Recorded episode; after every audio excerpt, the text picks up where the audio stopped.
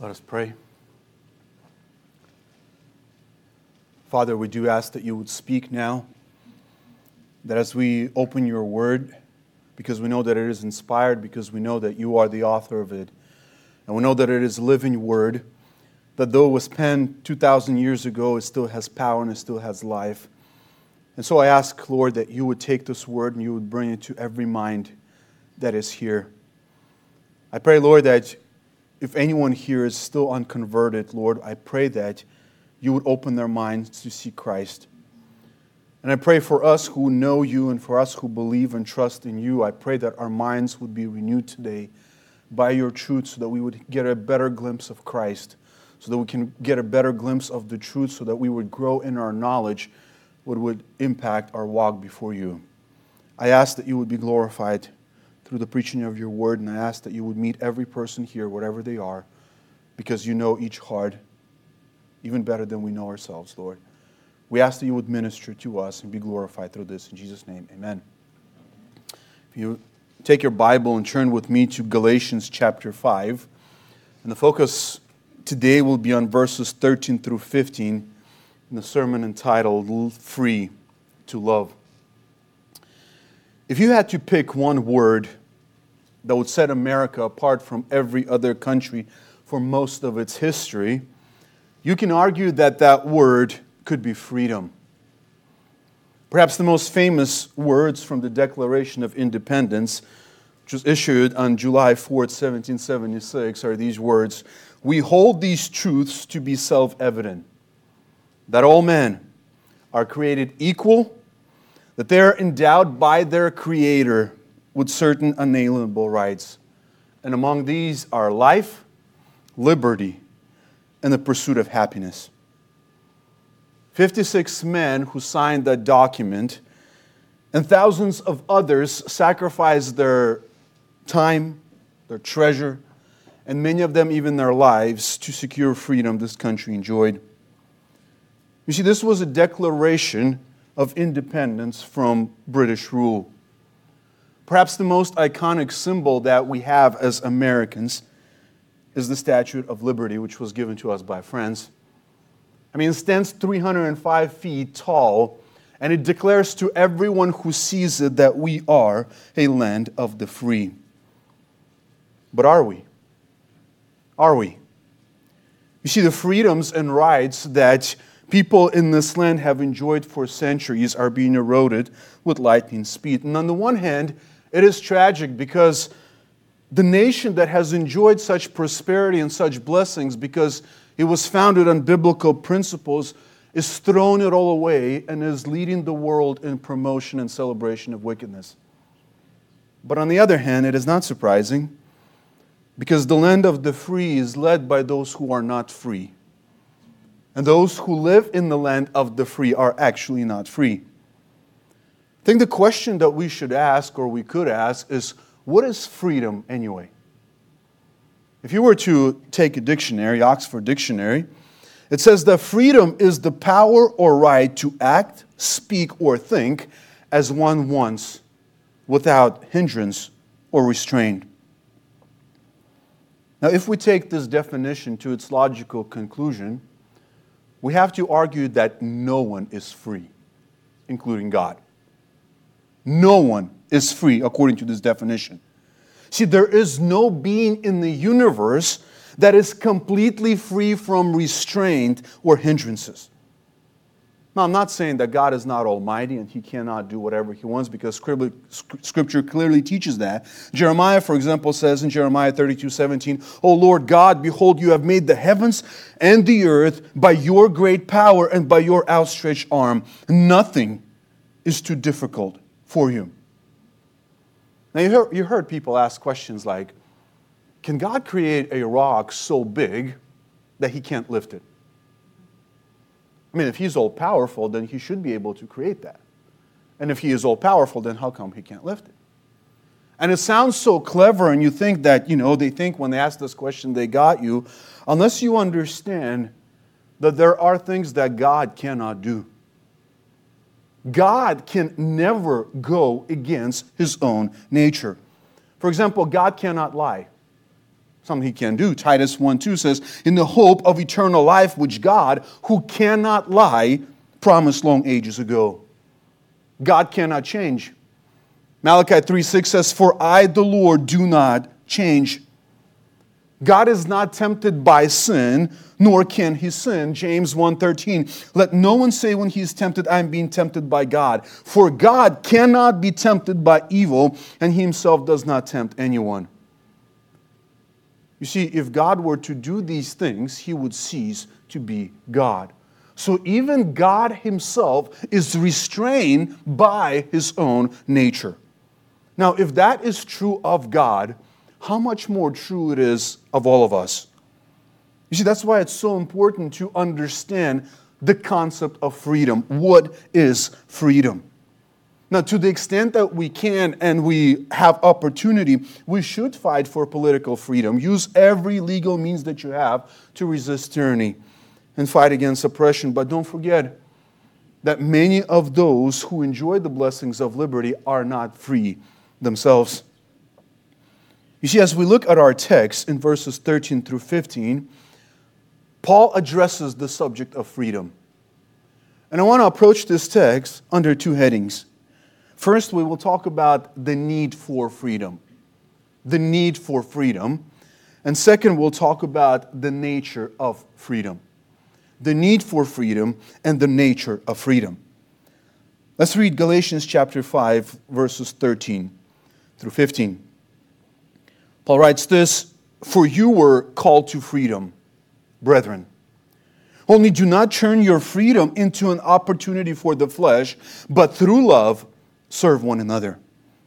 For the whole law is fulfilled in one word, in the statement, You shall love your neighbor as yourself. But if you bite and devour one another, take care that you are not consumed by one another. Let's begin with the need for freedom. Paul says in verse 13, For you were called to freedom, brethren. You remember a number of months ago when we began the study of the book of Galatians, I gave a one, some, one sentence summary of the whole book, and it was this Since you are freed and justified by faith, keep standing in freedom. You see, when we looking at the book of Galatians, freedom stands at its core. Paul's goal is to describe the freedom that you have, to defend that freedom, and to encourage you to stand in that freedom. The first mention of it was in chapter 2, verse 4, where Paul says, But it was because of the false brethren secretly brought in, who had sneaked in to spy out our liberty, which we have in Christ Jesus, in order to bring us into bondage. You see, there were some who wanted to rob Christians of the freedom which they have in Christ, and they wanted to bring them back into slavery. A few weeks ago, we looked at the illustration at the end of chapter 4 where Paul compared a free woman with the woman that was a slave. And he says, If you are in Christ, if you have believed and trusted in Christ, you are a descendant of that free woman, and therefore you are sons who enjoy freedom.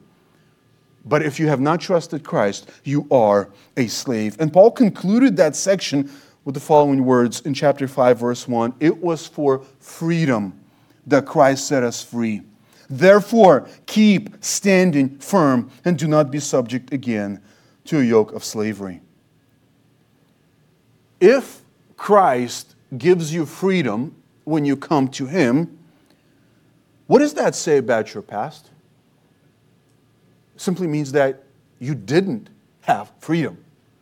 That prior to coming to Jesus, you were a slave. Now, this is not very popular and it is hard for many people to grasp. And that is not a new phenomenon because it was always like that. It was always like that where people who enjoy their sin, who live in sin, they think that they are free. Now, just to give you an illustration of this, I want you to turn with me to John chapter 8. John chapter 8 is one of those discourses that Jesus had with the Pharisees and with the crowds that followed him. In John chapter 8, Verse 31, Jesus says this So Jesus was saying to those Jews who had believed in him, If you continue in my word, then you are truly my disciples of mine. Now, notice that these words are addressed to people who believed in him. Notice what Jesus does not say, Congratulations, you signed your name on a card, so you're in. Congratulations. No, no, no.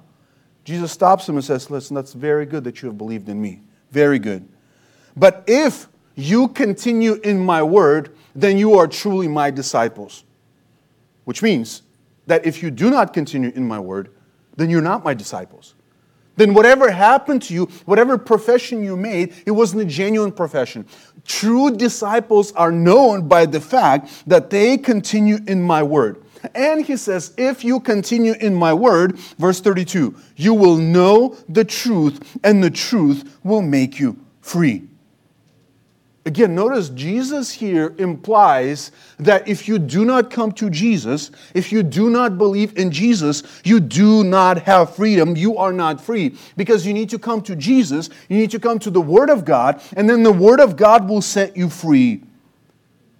Now, his listeners understood the implication, and that's why in verse 33 they say, We are Abraham's descendants and have never been enslaved to anyone. How is it that you say you will become free? Now, if you think self awareness is dead today, take comfort because it's been dead for a long time. I mean, did you forget about Assyrians? I mean, what about Babylonians? I mean, what about current occupation by Rome? We've never been enslaved by anyone? But notice, Jesus is talking about something that is even much deeper than being enslaved by some power. Notice verse 34. Jesus answered them, Truly, truly, I say to you, everyone who commits sin is the slave of sin. You see, it is one thing to get out of the subjugation from Assyrians or Babylonians or Romans or the Great Britain. It's one thing. But it is something else to be set free from your sin. You see, even when you declare your independence from those powers, you are still a slave. And notice he says that in this slavery, you have a master, and your will is aligned with the will of your master, and you freely carry out the desires of your master. You act according to your nature. Look at verse 37. Jesus responds and says, I know that you are Abraham's descendants, yet you seek to kill me, because my word has no place in you. Verse 40. But as it is, you are seeking to kill me, a man who has told you the truth, which I heard from God. This Abraham did not do. Verse 41 You are doing the deeds of your father. Verse 44 You are of your father, the devil, and you want to do the desires of your father. He was a murderer from the beginning and does not stand in the truth because there is no truth in him. Whenever he speaks a lie, he speaks from his own nature, for he is a liar and the father of lies. So, what do we learn from this? Before conversion, you are not free. Before conversion, you have a father, and according to Jesus, your father is the devil. The nature of the devil is to lie, to kill, and destroy. And therefore, since you possess his nature, you work out his desires in your own life. But because your will is so fused with his, you think like, I love this stuff, and you're doing his, his will. You are carrying out the desires of your father, as Jesus says it here. Listen to how Paul describes an unconverted person. 2 Timothy chapter 2 he says, The Lord's bondservant must not be quarrelsome, but be kind to all, able to teach, patient with wrong, with gentleness correcting those who are in opposition, if perhaps God may grant them repentance, leading to the knowledge of the truth, that they may come to their senses and escape from the snare of the devil, having been held captive by him to do his will. So much for free will here. No, no, you are bound to your master and you're carrying out his will. He says here, you are in a drunken stupor and you are being held captive by your master. That is not a description of freedom. When you are bound, when you are held captive, where you're carrying out someone else's will, that is not freedom. And Jesus says, and Paul says that is every single unconverted person. Every single unconverted person. Now, do you see why there is a need for freedom? This is not just people in the first century, because this is all of us. Every single person who is born from Adam has that same sinful nature. That's why Jesus' words in verse 35 and 36, they're so precious. Because in verse 35, he says, The slave does not remain in the house forever, the son does remain forever. So, if the son makes you free, you will be free indeed. You see, this is the invitation that Jesus gives to come to freedom. Now, this is what Paul refers to in our verse, in verse 13, when he said, For you were called to freedom, brethren. Galatians, you were in slavery prior to your conversion. You were idolaters. If you go back to chapter 4, verse 8, he says, However, at that time, when you did not know God, you were slaves to those which by nature are no gods. You were idolaters, you were slaves to demons. That's what Paul says. You were not truly free. And notice, in this sense here, freedom is defined by your relationship to Christ. If Christ is not your master, then you are not free. Someone else is your master. He says, prior to coming to Christ, you were slaves to those which by nature are no gods. If you are in a proper relationship to Christ, you have freedom regardless of where you live. You might be in the United States or you might be in North Korea. But if you are in the right relationship with Christ, he says you will be truly free. Why? Because you are no longer a slave, but a son. But here's a challenge that Paul highlights in the book of Galatians. You see, even though that is true, that if you are a Christian, you have received freedom. You have been given freedom in Christ, and yet you are still tempted to, and sometimes fall back in the patterns of slavery of your old life. I mean, it would be amazing if we can sign declaration of independence from sin in the flesh and then the flesh with its sin would get on the boat go across the atlantic go to great britain and stay there and never bother us again. That would be awesome right? But if you've been christian for any length of time you know that that is not true. That's not what happens when you get saved. Martin lloyd-jones he gives this helpful illustration. He said imagine that you are a slave in the southern United States before the Emancipation Proclamation. You have no rights, you can't vote, you have no power, and anyone can beat you or even kill you. You're walking into a town and some white guy starts yelling and screaming at you, and you are afraid for your life. And because you are terrified and you have no power, you have no rights, you will do anything and everything that he tells you to do because you're terrified. Now, fast forward 10 years. And the Emancipation Proclamation was issued. And now, because it was issued, you have rights, you have power, you have freedom. But imagine you walk back into that same town and that same guy starts yelling and screaming at you again. And what do you do? Because of your past, because you remember what it was like back then, Intellectually, you know in your head that you are free. Intellectually, you know that you have rights now, that he can't abuse you, but you revert back to the old ways because that's how you used to live. That's how you used to be. And even though in your mind you know that, hey, I'm free, I have rights, yet very often you don't live like that. Now, that is a good illustration and accurately pictures Christian life. You see, if you are in Christ, you have been set free from your old master. You have been set free from sins. And in your head, you know that there is now no condemnation for those who are in Christ Jesus. But tomorrow morning, or last Monday, you are tempted with something, and your flesh tells you, oh, you must do this. And like obedient slave, you and I go back and start living the same way like we used to live. And even though in our heads we know that we have been set free, in our heads we know that we shouldn't live this way, and we can live a different life, and yet we still revert back to the old way of life and we live like slaves. you see, you're still tempted to live like a slave, and you're tempted to submit to those who are no longer your masters. Because you see, sin in the flesh is not your master anymore. You don't have to obey them. You can say to them, No, thank you very much. Goodbye. I have a different master. I mean, scripture tells you that you have freedom. And this is the battle that we all face. You have been given freedom. But what does that mean, and how do I appropriate that freedom?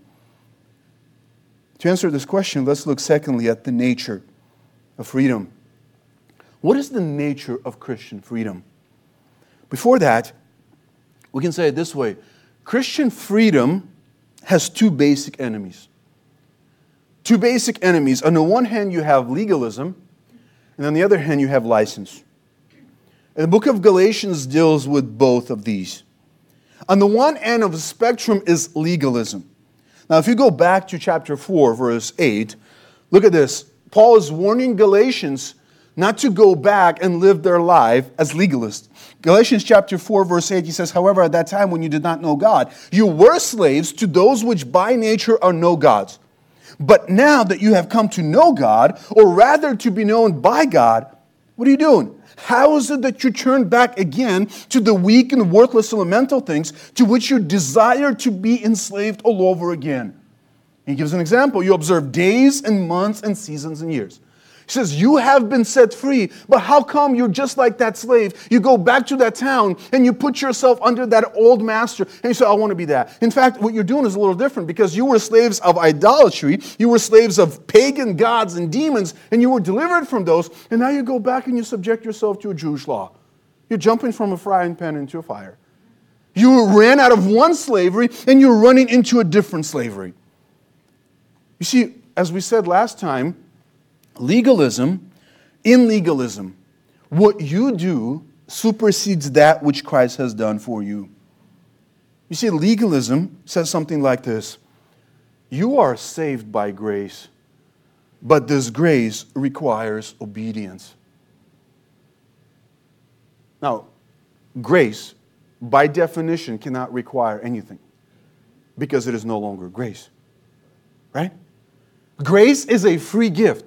So God does not say, I will show you grace if you do this or that or the other. No. Grace is a free gift. It has nothing to do with what you do. Grace is free. And as soon as you say that it requires something, it ceases to be grace. You see, obedience is not a requirement of grace, but it is its outcome. And this seemingly insignificant distinction is what separates legalism from Christian liberty. Obedience is not a requirement of grace, but it is its outcome. So, on the one hand, if you're a legalist, your flesh and people will come alongside of you and say, Well, if you're a Christian, great. We are saved by grace, but we've been shown grace, and God requires that you do this, that, or the other. Because if you don't, sorry, no grace for you. That's legalism. On the other hand, there's license. The biblical word for license is licentiousness. Listen to Jude 4.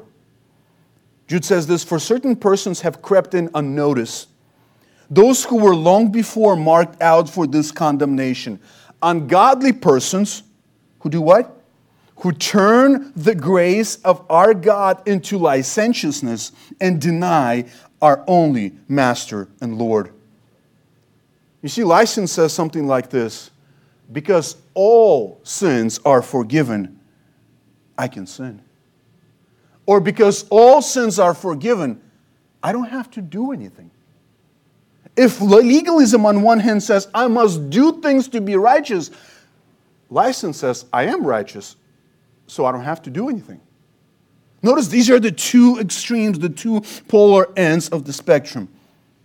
Now, it is absolutely true that you do not have to do anything to be saved. You are saved by grace. And you see, when you preach this gospel of grace, you might be accused of preaching licentiousness. And if you are, you're in good company. Because Paul was accused of that. Remember in Romans chapter 3, verse 8, he says, And why not say, as we are slanderously reported, and as some claim that we say, let us do evil that good may come their condemnation is just.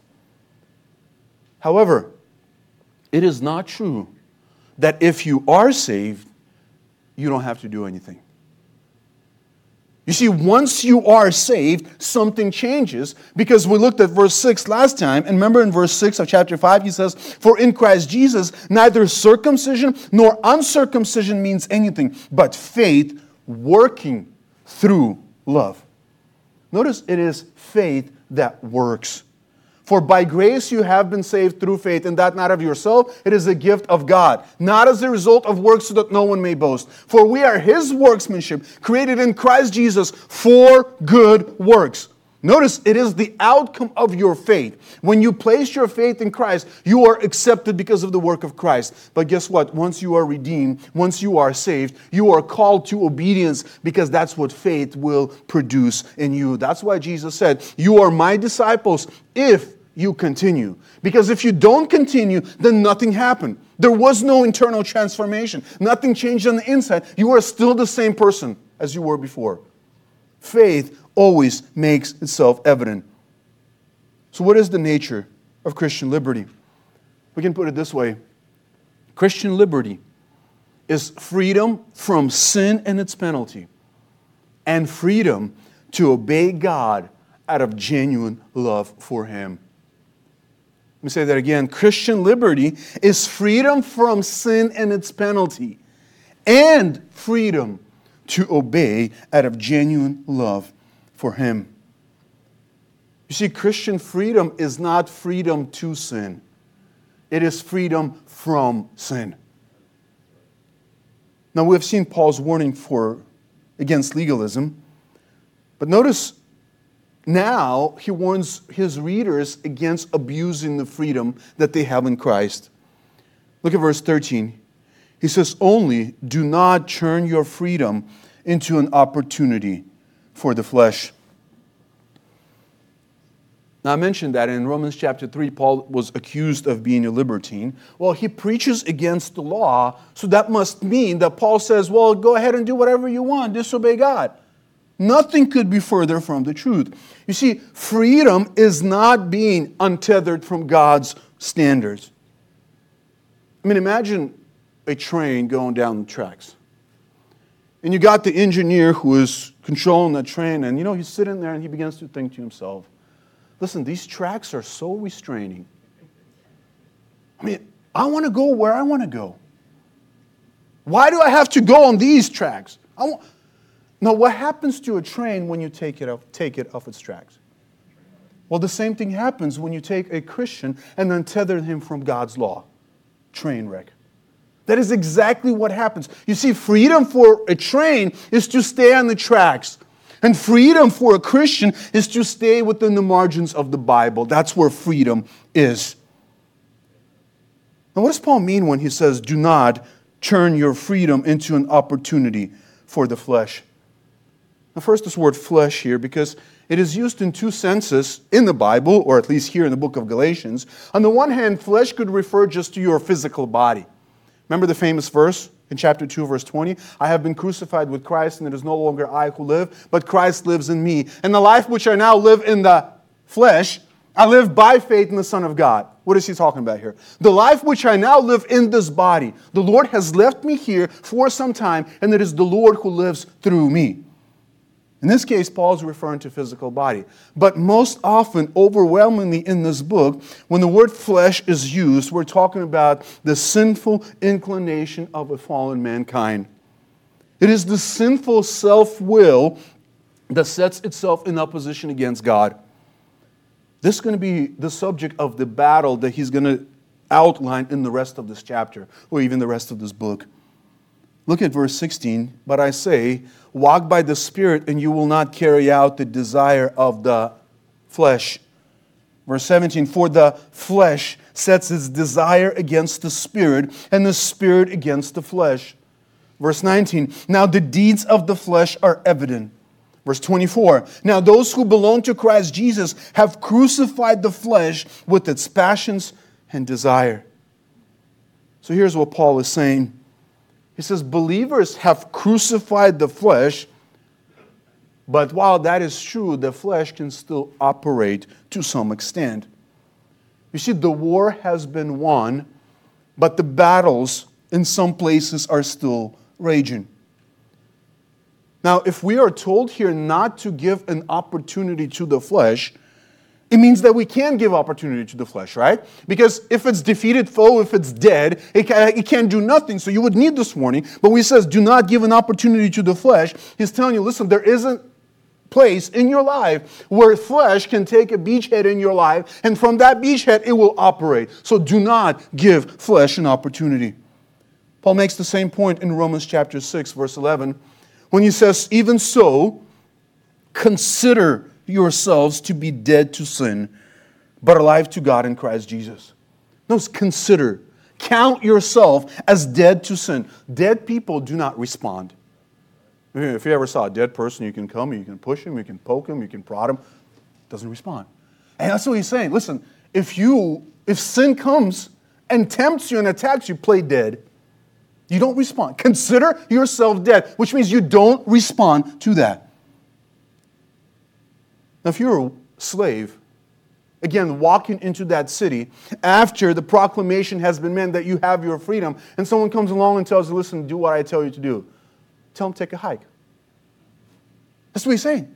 You're dead. Those laws are dead. They no longer apply to you. They're no longer your masters. They can't make you do what they want you to do, even though they will try to. Because in the very next verse, Paul says, Therefore, do not let sin reign in your mortal body so that you obey its lust. Now, when he says here, do not let sin reign in your mortal body, what does that imply? That sin can reign in your body even though you are a Christian. I mean, otherwise, you would need this command. You would need a command not to give an opportunity to the flesh. You would need a command not to let sin reign in your life. And that's why Paul says, verse 13, and do not go on presenting the members of your body to sin as instruments of unrighteousness. But present yourselves to God as those alive from the dead, and your members as instruments of unrighteousness. We read Romans 13 at the beginning of the service. He says, Put on the Lord Jesus Christ and make no provision for the flesh in regard to its lust. So when he says here not to give opportunity and to make no provision for the flesh, Paul is saying that we voluntarily restrict our freedom to eliminate the sources of temptation in our lives. That is what he's saying. You voluntarily restrain your freedom, even though there are some things that you can do, some places you can't go, but because you know that's where your flesh operates, he says, I'm going to cut that off. I mean, isn't that what Jesus taught in the Sermon on the Mount? Matthew chapter 5, when he says, If your right eye makes you stumble, do what? Tear it out from you, for it is better for you to lose one of the parts of your body than for your whole body to be thrown into hell. If your right hand makes you stumble, cut it off and throw it away.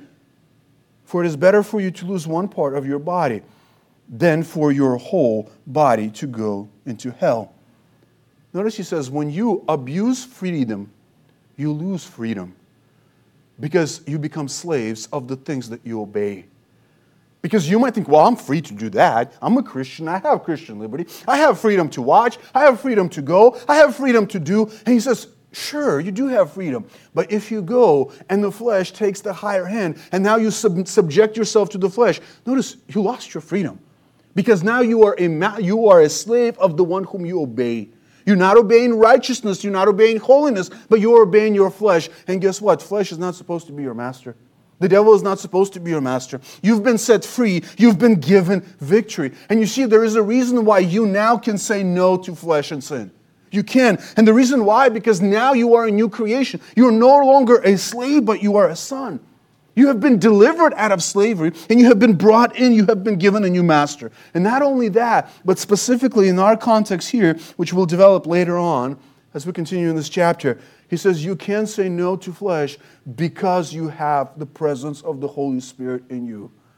Listen, on our own, we cannot defeat sin in the flesh you have no power. That's why no matter how many rules you come up with, no, many, no matter you know what fences you build, your flesh will overpower you because you cannot, you do not stand a chance against the flesh, and neither do I. But you have power that can overcome. That's why the very next verse for next Sunday will be, But I say, Walk by the Spirit, and you will not carry out the desires of the flesh. Now, notice what the verse does not say. But I say, walk by the Spirit, and you will not have desires of the flesh. Is that what it says? No. He says, You will not carry them out, which means that your old master shows up and says, Hey, do this. And you'll be like, No, I'm not going to carry out your orders. So he's saying, why? Because you're so powerful? No, because you have power of the Spirit that enables you to resist flesh and not sin. Now, if you do not use your freedom to indulge in sin, what do you use your freedom for? He says, verse 13, but through love serve one another. Through love serve one another. I mean, this is the strongest contrast possible. Do not do this, but do this. And in fact, you're going to do one of those. If you're not doing this, you will be doing this. So he says, rather than using your freedom to indulge in sin and obey your flesh, he says, take your freedom and serve one another through love. It's a command. Serve one another. In fact, the translation here does not do justice because you know the root word of this. The, word, the root word here is doulos. You know that word? You know that word. It means slave. But he says here, but through love, become slaves of one another. You say, You mean you want me to jump out of one slavery into another? Yeah. I hate to break it to you, but you will always be a slave. The only question is, whose slave are you? That's what Paul was talking about. You are slaves of righteousness or you're slaves of sin. And so he says here, listen, you've been delivered from slavery of sin, but now you voluntarily, like that slave in the Old Testament, you remember? He says, I love my master. I'm not going anywhere, even though I have my freedom. I'm going to submit to my master. And that's what he's saying here. You submit to your master and you say, I am your slave. And he says, You become slaves of one another. Listen to how Paul concludes Romans chapter 16. He says, But thanks be to God that though you were slaves of sin, you became obedient to that form of teaching to which you were committed. And having been freed from sin, you became slaves of righteousness. Notice you went from one master, you went to another. You're still not free. Your freedom, see, your freedom, human will, is always subject to two wills, either to God's will or to the devil's will. And he says, You were a slave of the devil because you carried out his will. But now he says, You voluntarily say, Hey, I want to do what the Lord wants. I want to carry out righteousness. He says, You became slaves of righteousness. And in verse 22, he says, But now, having been freed from sin and enslaved to God, you derive your benefit, resulting in sanctification and the outcome eternal life. You see, one freedom leads to death, the other freedom or the other slavery leads to eternal life. If you're a slave of sin, the outcome is death. If you're a slave of righteousness, the outcome is eternal life. That's what Paul says here. Rather than enslaving yourself to your flesh and to your carnal desires, why don't you become slaves of one another? How? He says, through love. Through love. You see, love is the means by which you serve one another. You see, instead of seeking to satisfy yourself and satisfy your flesh, he says, why don't you seek to serve another person? Serve one another.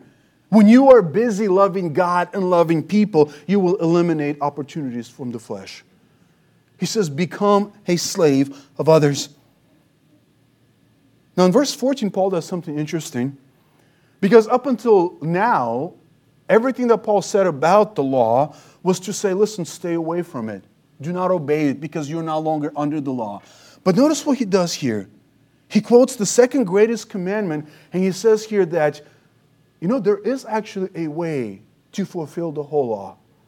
Because you remember, these Judaizers were telling them that you must obey all these rules and all these regulations because you must keep the law. Paul says, here's a way to do it. The whole law is fulfilled in one word in the statement, you shall love your neighbor as yourself. You take commandments of God, and they're summarized under these two headings you love God, and if you love God, he will be your only God. You will not worship other gods, right? You will dedicate and you will keep the first four commandments. If you love others, you will not violate the next six commandments, right? He says the whole law is fulfilled in one word in the statement you shall love your neighbor as yourself. But again, Paul is not saying here that we are somehow subject to the Old Testament law, and therefore now he find a loophole how to fulfill that law. Because you see, Christ fulfilled the whole law for us all of it civil, ceremonial, and moral law. God, Christ fulfilled on our behalf. We are not any part of the Mosaic law. However, that does not mean that we are not under a law, just a different law. What's interesting is if you just go to the next chapter and look at verse 2. He says, Bear one another's burden and thereby fulfill what? The law of Christ, thereby fulfill the law of Christ. You see, God, who gave Mosaic law, is the author of this law as well, and of every law that came prior to this. So you might see that in these laws, the ethics are the same, and even some of the commandments are the same because they come from same God. In 1 Corinthians 9, Paul explains, explains his approach to reaching unconverted. And listen to this because this is very interesting. 1 Corinthians 9:19 he says this, "For though I am free from all men." Sounds like our text here, right? You've been called to freedom. I'm in Christ, therefore I am free from all men. And yet, I have made myself a slave to all. That's kind of what we're talking about here. Paul says, You've been set free, so now enslave yourself to others. And Paul says, I have made myself a slave to all. For what reason? Because I'm a man pleaser. No, so that I may win more. And he gives examples. To the Jews, I became as a Jew, so that I might win the Jews. To those who were under the law, as under the law, though not being myself under the law, so that I might win those who are under law. So Paul's saying, hey, when I go to Jews, I don't necessarily offend them by doing things that will offend them. There are things that I can do not to be offensive. And so when I, you know, if I'm, you know, hanging out with the Jews, I'm not going to pull out my pork sandwich here and like eat it. I'm not going to do that because I'm not going to necessarily offend them, right? And he says, to those who are without the law, as without law. And listen to verse 21. This is what I want you to pay attention to. He says, to those who are without law, outlaws, as without law. And then he gives this caveat though not being without the law of God, but under the law of Christ, so that I might win those who are without law. Notice he says, even when I go and talk to outlaws, I don't just throw off all the restraints and say, yeah, I can sin whatever, do whatever I want. No. He says, why? Because I am under the law of Christ. You might ask, well, what is the law of Christ? And we can simply say that the law of Christ is the law of love. It is the law of love.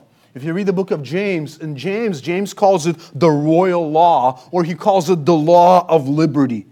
You see, this is the law under which you now operate in the new covenant. The Old Testament law has been set aside. Christ has fulfilled it all for you. Now you operate under a different law. And notice what Paul stresses in our text here is the horizontal love that you have for one another. And the reason why he does that because horizontal love is only possible if there is a vertical love between you and God.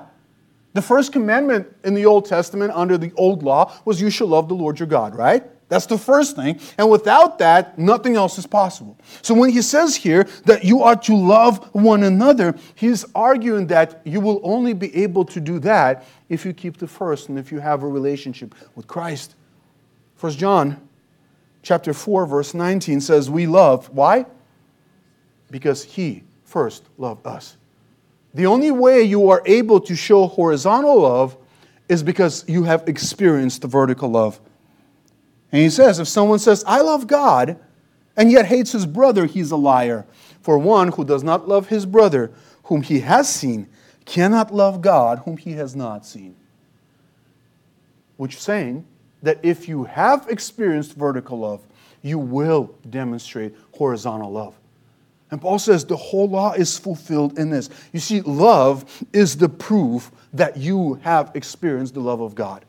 Love for your neighbor is a demonstration of the fact that you have experienced the grace of God. That's what we're saying. If that has happened to you, if you have truly believed, if you are a child of God, if you live in freedom, if you have been set free, it will demonstrate itself in your obedience. And what is love? I mean, Jesus says, This is love, that you do what? That you keep my word. They keep my commandments. And by the way, you don't have to go to the Old Testament and find some laws to obey there. There are plenty of laws in the New Testament.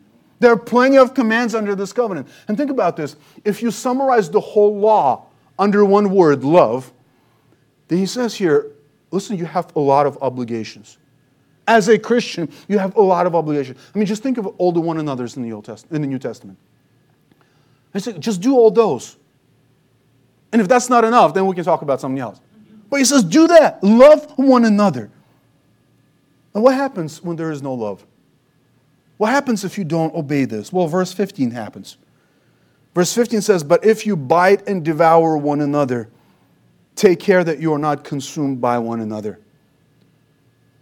I mean, Paul had a way of writing with graphic language or graphic pictures, right? I mean, the idea of biting, devouring, consuming. I mean, imagine these wild animals fighting trying to chew each other up. That's what he's saying here. It's a deadly struggle here. And he says, when you have no love, that's what happens. This is opposite of love. And notice says, you will consume one another. Pretty soon you will eat each other up. Your churches will cease to exist. Your fellowships will fall apart. Why? Because there is no love. Recently, we listened to a book that chronicled the devolution of the Westboro Baptist Church, right? Now, when they were in the news all the time, they were known for biting and devouring everyone else with their signs and their protests. But with time, they turned on one another and began to eat their own. Why? Because of this. That's what Paul says. This is a clear demonstration of what happens when there is no genuine love for one another. You will consume one another. That's what happens. And Paul was warning Galatians that if your fellowship is not characterized by love, but rather by biting and devouring one another, you will see, soon cease to exist. You know, Jesus didn't say, you will, people will know that you're my disciples if you bite and devour one another. No? No. By this, all men will know that you are my disciples if you do what? If you love one another. Love one another. You see, love is what governs all of the relationships under the new covenant. It is love for God and it is love for God's people. Now, no better illustrations of this can you find than Jesus himself. In that same chapter where Jesus commanded us to love one another, you remember how the chapter begins? John 13. Verse 1 says, Now before the feast of the Passover, Jesus, knowing that his hour had come, that he would depart out of this world to the Father, having loved his own who were in the world, he loved them to the end. And what did he do next? He washed their feet. He says, through love, serve one another. You see, that was the demonstration of this new law that he's given.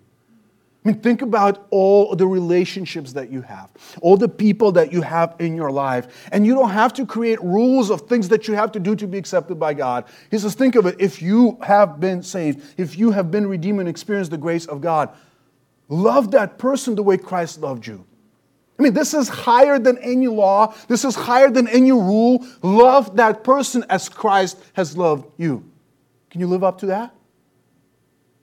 That's the whole point. That's what he's saying. Through love, serve one another, become slaves of one another, and thereby you will fulfill Christ's calling for your life. I want to close with just two practical questions that we all can ask ourselves. In what area of my life am I giving the flesh a beachhead to operate from? I mean, based on the first part where Paul says, listen, do not use your freedom as an opportunity for the flesh. Paul says, Do not use your freedom to give your flesh a beachhead to operate from. Just because you are saved, just because you've been set free, don't think like, oh, I can do whatever I want, I can go anywhere I want. And now you know yourself better than anyone else. And the question that you can ask yourself where in my life am I giving the flesh an opportunity to operate from? You give your flesh an inch and it will take a mile.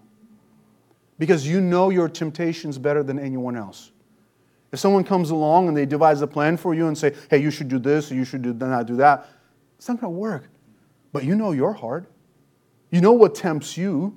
You know where you fall. And you know where you give the devil opportunity to operate. Well, just this little room here, just this little closet here. So ask yourself, where am I doing that? And Paul says, hey, don't do that. So what does that mean? That you give him eviction notice. You don't, you're not operating here anymore. By the power of grace and by the power of God, you are not subjecting yourself to that master anymore. Different master moves into that room or into that closet and operates there. That's what he's saying here. Do not give an opportunity. And again, what's so amazing here is not just to beat you over the head because, oh, guess what? You have sin in your life. Oh, yeah, we all do. We all struggle. But you know, the power of grace is that we are called to live holy lives, and we are actually able to do that because the power of the Spirit is present in you, because you are a new creation. And what's encouraging here, Paul says, hey, it's possible for you to do that.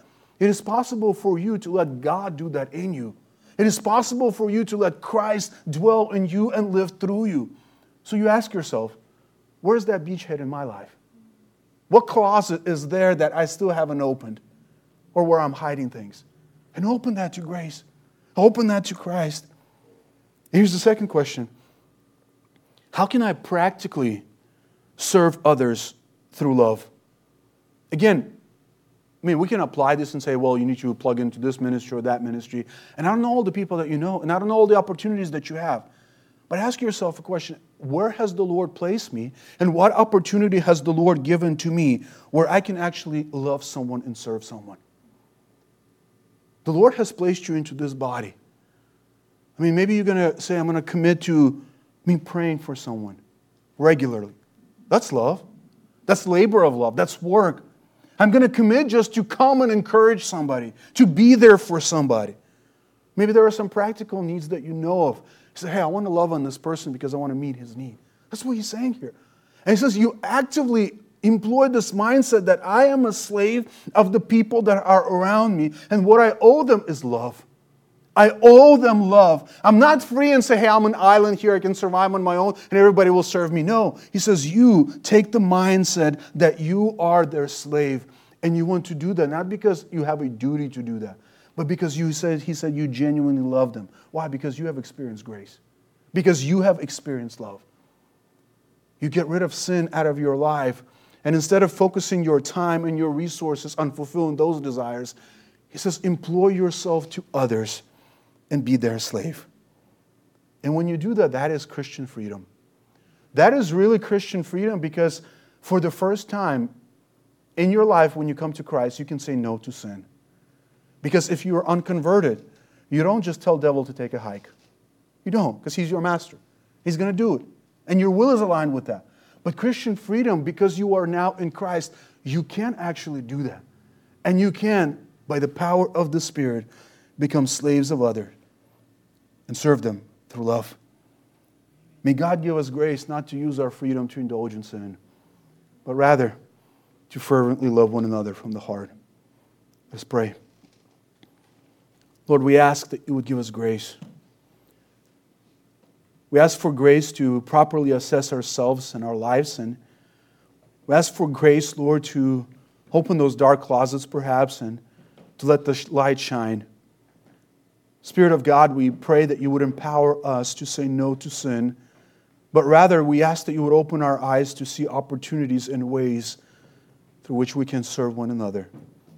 We pray, Father, that each person here would hear that call to be holy and to serve one another, and by that, to serve you. We thank you for your word. For your glory, we pray this. Amen.